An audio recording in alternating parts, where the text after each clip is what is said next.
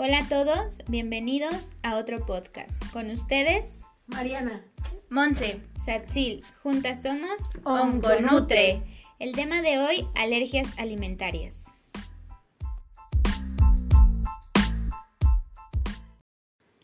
Bueno, primero vamos a entender qué es una alergia. La alergia alimentaria se define como una reacción inmunitaria a las proteínas de los alimentos. Puede ser medida por la inmunoglobulina E o puede ser no medida por esta inmunoglobulina. Las reacciones alérgicas secundarias a la ingestión de los alimentos son responsables de una variedad de síntomas que pueden involucrar la piel, el tracto gastrointestinal y el tracto respiratorio. Exacto, esta reacción se puede deber al consumo del alimento, a la ingestión, muchas veces al contacto, otras veces a la inhalación, otras veces a las sustancias que contiene el alimento, ya sea algún derivado o algún aditivo del mismo. Y pueden ser dos, tóxicas y no tóxicas. Las tóxicas son las generadas normalmente por las bacterias. Las no tóxicas son dos. Puede ser por mecanismos inmunológicos, como lo dijo Sad, donde es medida por la inmunoglobulina E o no medida por esta, y las no tóxicas, donde involucra mecanismos eh, farmacológicos, enzimáticos y psicosomáticos. ¿Cuáles son las reacciones de las alergias de los alimentos? Bueno, como ya dijimos, la clasificación son esa, pero la más común es por falta, una reacción enzimática, cuando nos faltan enzimas para estar absorbiendo ese alimento, que normalmente lo llegamos a confundir con intolerancias. Para eso tenemos que acudir con el médico que haga un diagnóstico clínico muy específico para determinar si es alergia o una intolerancia.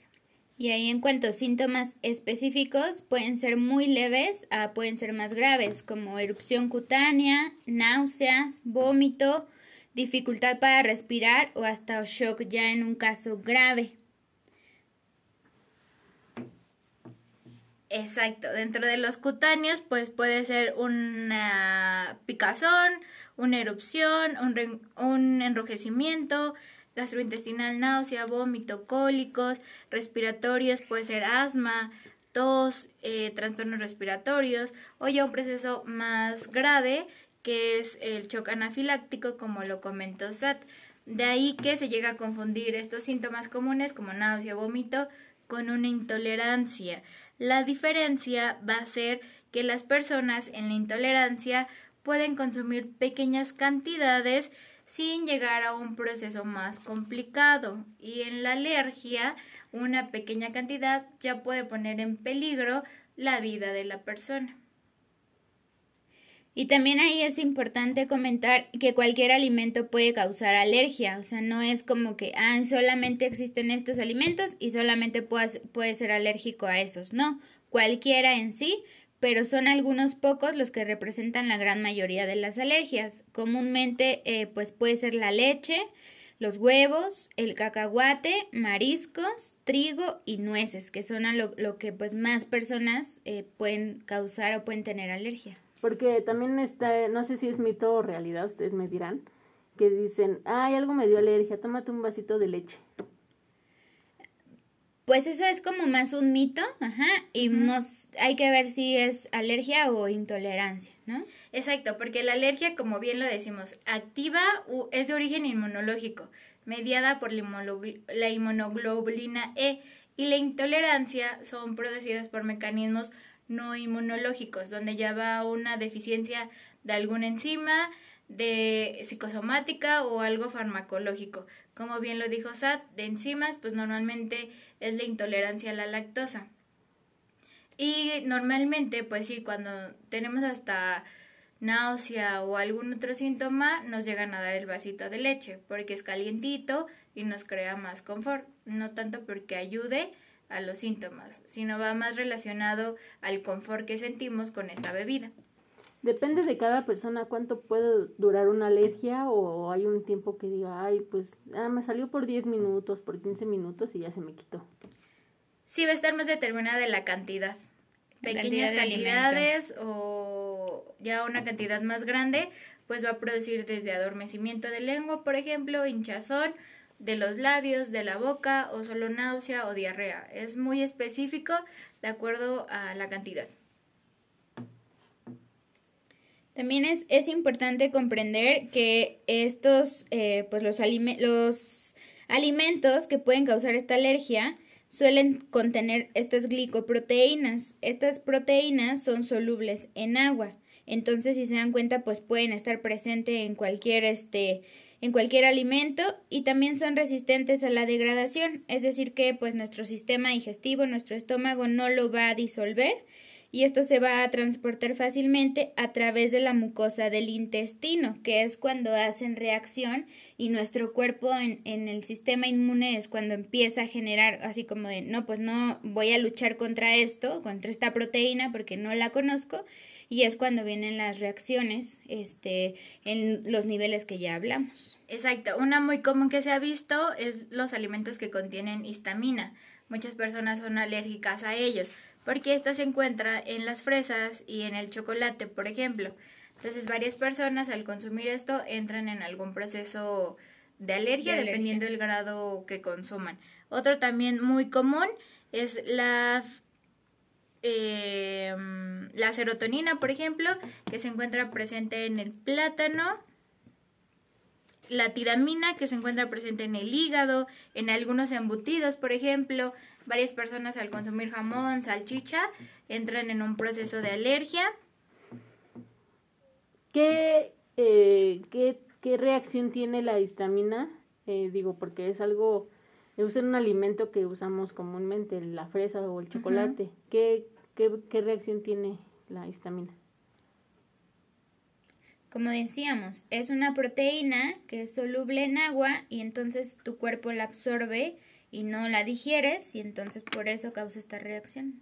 Va a ser desde náusea, vómito, enrojecimiento. De acuerdo al grado que consuman, es el nivel de los síntomas que van a presentar. Generalmente las alergias se empiezan a presentar eh, pues desde que nacemos, ¿no? Hay personas o bebés que son intolerantes a, a alguna proteína de la leche o que al introducir fórmulas lácteas también empiezan a tener estos malestares como náusea, vómito o regurgitación.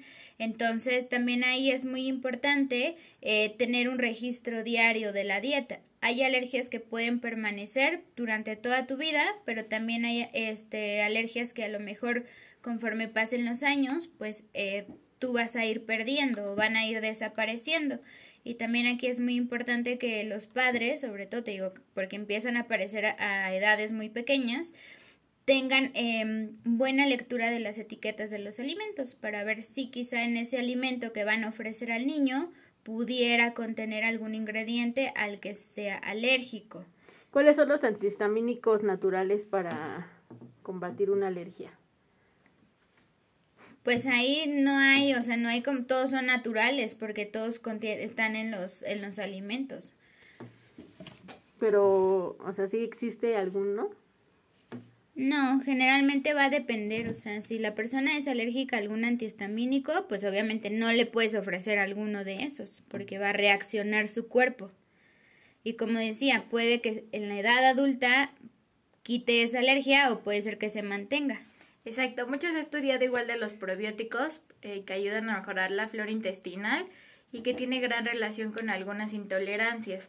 Entonces, eh, en intolerancias normalmente se quita el alimento por un periodo, se regenera la microbiota intestinal y después lentamente este alimento que era causante de síntomas se introduce muy despacio.